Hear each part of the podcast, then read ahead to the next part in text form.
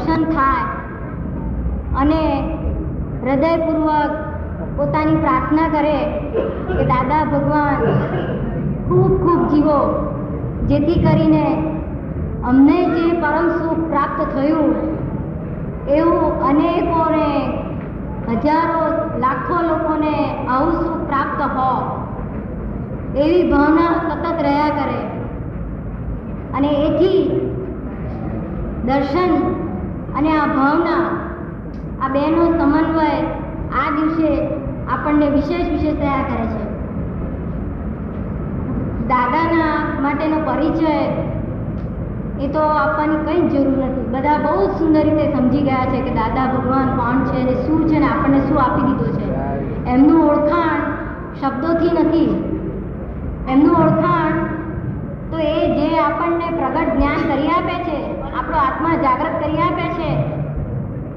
ત્યારે આપણને જે અનુભૂતિ થાય છે, કોઈ કાળે ન અનુભવેલો પરમાનંદ આપણને પ્રાપ્ત થાય છે.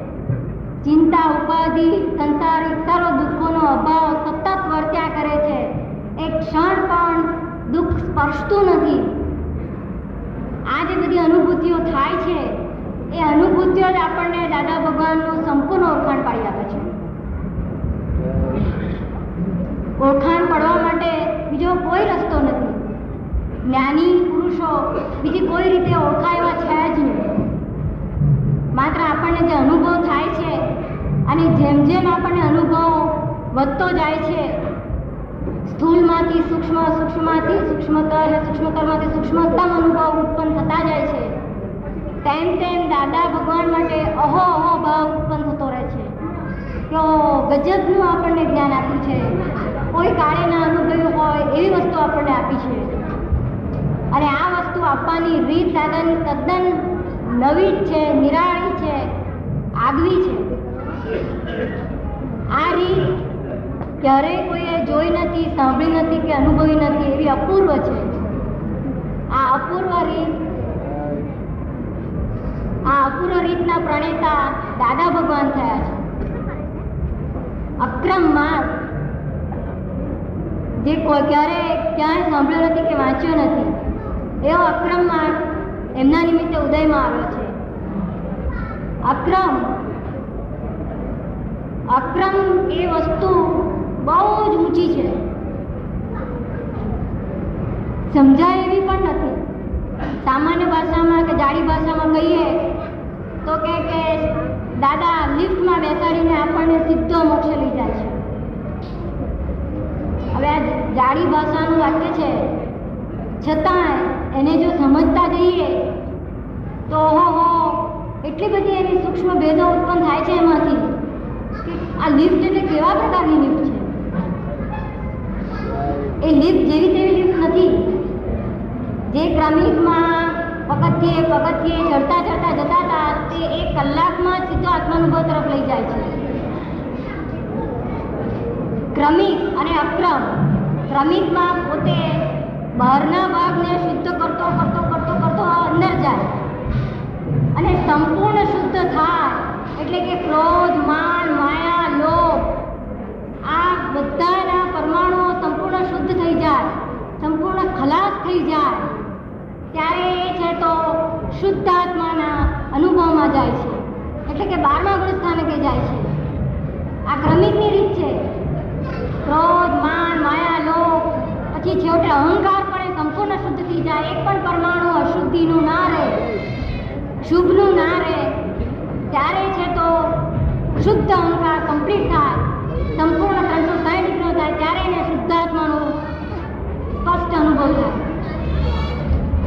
અક્રમમાં દાદા શું કરે છે?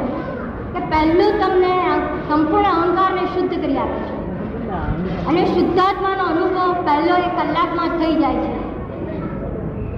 આ લિફ્ટનું બહુ ઝીણા ધીરું પાણી છે. ત્યાર પછી જે રહે છે બાકીનો ભાગ, એ બધો નિકાલી કરી નાખે છે. એને જ્ઞેય બનાવી દે છે તમે પોતે શુદ્ધાત્મા એના જ્ઞાતા થઈ જાઓ છો. ક્રોધ, માન માયાલોભ શુદ્ધ કરતા કરતા લાખો અવતારો હોઈ જાય. તો એનો આરો આવે એવો નથી. છેક અગિયારમા ગુણસ્થાનકે કે સૂક્ષ્મ સંપ્રાય સુધી લોભ લોભ છોડતો નથી. શ્રમિકમાં એટલી બધી ઊંચી ભગવાન પદ સુધી પ્રાપ્તિ થાય, તોય પણ અગિયારમા ગુણસ્થાને સુધી લોભ છોડતો નથી. અને લોભ છૂટે તો સીધો બારમામાં આવે. દાદા સીધું જ લોભ, ક્રોધ, માન, માયા, લોભ બધા જ છોડાવી દે છે. અને બારમા ગુણસ્થાને લઈ જાય છે. હવે આ કલ્પનામાં આવે એવું નથી જેને પ્રાપ્તિ થઈ છે એને પણ પોતાના અનુભવમાં આવે એવું નથી છતાં આ હકીકત છે. શુદ્ધાત્મા તમે પોતે જુદા થઈ જાઓ છો. જુદા પાડી આપે છે દાદા. અને પછીનો જે ભાગ રહે છે, જે ડિસ્ચાર્જ સ્વરૂપે છે. ક્રમિકમાં ક્રોધમાન માયા લોભ શુદ્ધ થતા જાય, ત્યાર પછી શુદ્ધાત્માનો અનુભવ થાય. છેવટે ત્યારે અહીંયા પહેલો અનુભવ થાય છે. પહેલો અનુભવ થાય છે. અને પછી જે ભાગ રહ્યો, તેને ડિસ્ચાર્જમાં કાઢી નાખે છે. કારણ કે જ્ઞેય થઈ જાય છે અને પોતે જ્ઞાતા પોતાના આત્મપદમાં આવી જાય છે. એટલે એને કોઈ સ્પર્શ કરતું જ નથી. જે નિકાલી ભાગ છે તે પાડોશીનો જે ભાગ છે એને જોયા કરતો હોય છે અને એનો કમ્પ્લીટ નિકાલ કરી નાખે છે. એટલે ક્યાંય પણ ખેત પામવા જેવું કે ડિપ્રેશન થવા જેવું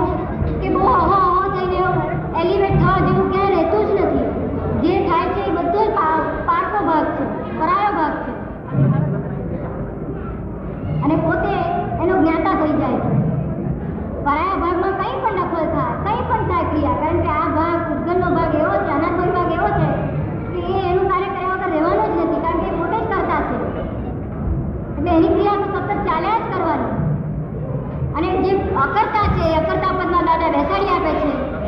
એટલે આ બધા જ ઉત્કલ કરતાને કાર્યશક્તિને જોયા જ કરતો હોય છે એની ક્રિયા પણ જોયા જ કરતો હોય છે. આ અનુભૂતિ દાદાના શબ્દે શબ્દે જેમ પોતે જેમ સમજવા માંગે તેમ તેમ એને પોતાને ભેદ વર્તાયા હતા જ્ઞાન દાદાએ આપી દીધું છે, સમજ સંપૂર્ણ છે, કેવળ દર્શન સુધીની છે. જેમ એ અનુભવમાં આવતું જાય, અંશે અંશે પ્રગટ થતું જાય એટલું જ્ઞાનમાં પરિણામ પામે અને જેટલું જ્ઞાનમાં પરિણામ પામે, દર્શન જેટલું જ્ઞાનમાં પરિણામ પામે, એટલું નિયમથી ચારિત્ર ઉત્પન્ન થાય. ચારિત્ર બહારનું લેવા જવા જેવું નથી. બાહ્ય ચારિત્ર વસ્તુ બહુ જુદી છે. એ ઉદય કર્મને અધીન છે. ડિસ્ચાર્જ પર છે. અને આંતર ચારિત્ર આત્મચારિત્ર, એ તો જ્યારે પોતાના જ્ઞાતા દ્રષ્ટા પદમાં આવે છે, ત્યારે એની મેળે સહજ સ્વભાવ ઉત્પન્ન થાય. છે અને દાદા આ આત્મચારિત્રમાં લાવી દે છે. આત્મવીર્ય ઉત્પન્ન થાય છે. પોતાના ગુણધર્મનો પોતે અનુભવી થઈ જાય છે. આ બહુ દાદાએ આપણને આ ખોખલામાં આખો સાગરનો અર્ક આપી દીધો છે.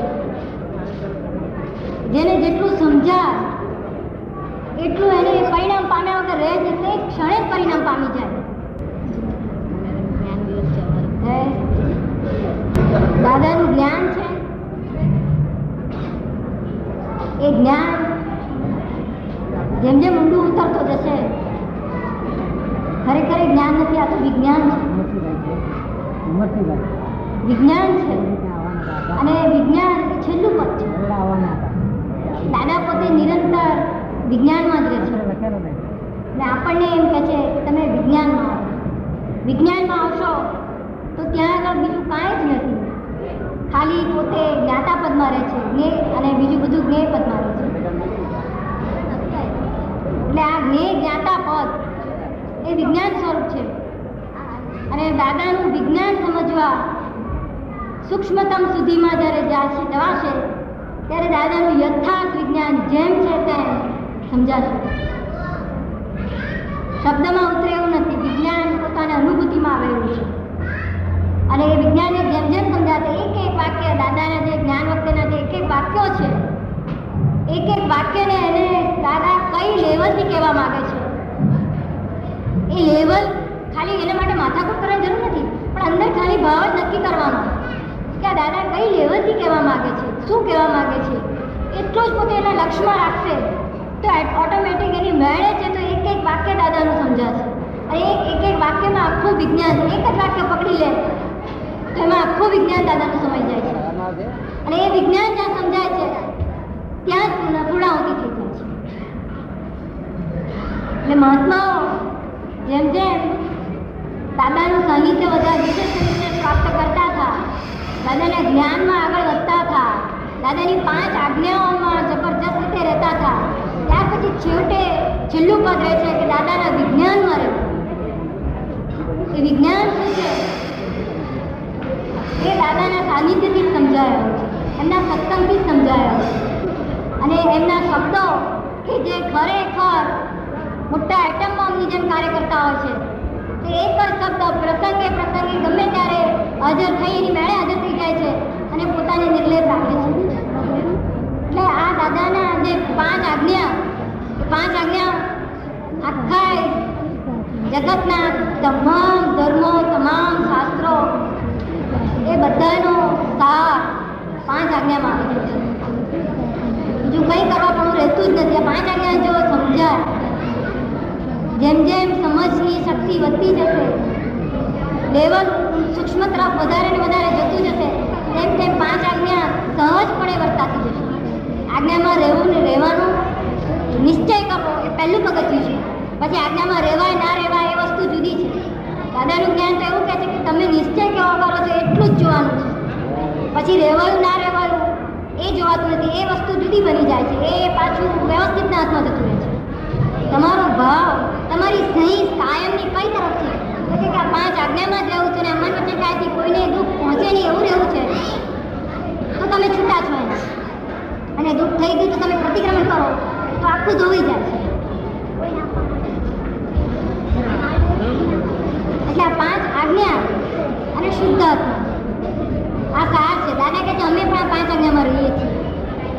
એમને સહજપણે વર્તાતી હોય.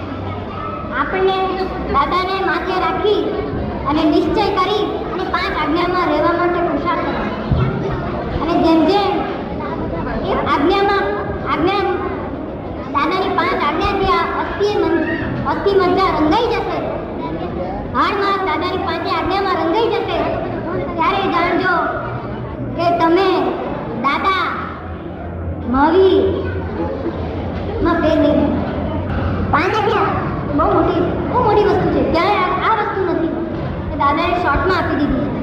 અને આપણા હાથમાં આટલી મોટી વસ્તુ આવી ગઈ છે, તો માથું મૂકી અને એની પાછળ પડી જવાનું. અનંત અવતાર દેહને માટે કાઢ્યા છે. આ એક અવતાર દાદા, દાદાના જ્ઞાન અને દાદાના આજ્ઞા માટે વપરાઈ જાય. તો જાણજો કે અનંત અવતારનું સાટું મળી જશે અને આવા પ્રસંગો જ્યારે ઉત્પન્ન ભેગા થવાનો પ્રસંગ આવે છે, ત્યારે નૈમિત્તિક અંદર જન્મદિન પ્રસંગે આગ માગી લેવા જેવું છે દાદાને. તમારું વિજ્ઞાન અમને સમજી જાય તમારું પદ અમને પ્રાપ્ત થઈ જાય અમે અભય સ્વરૂપમાં આવી જઈએ. એટલું જોઈએ, બીજું તો શું? બીજું આપ લેવાની કે સમર્થ નથી અમે આપવાના માટે આ શક્તિમાં નથી. અમે તમને શું આપી શકીએ? બસ આ મન વચન કાંઈ આપના ચરણમાં અર્પણ કરી દઈએ છીએ. એ જ અમારી અર્પણતા, એ જ અમારું આપવું. અને તમારું આપવાનું, તમારે જે આપવું હોય તે તમારી મેળે આપો. એ જ ભાવ આ દિન માટે આપણે બધાએ ભાવીએ છીએ. જય સચ્ચિદાનંદ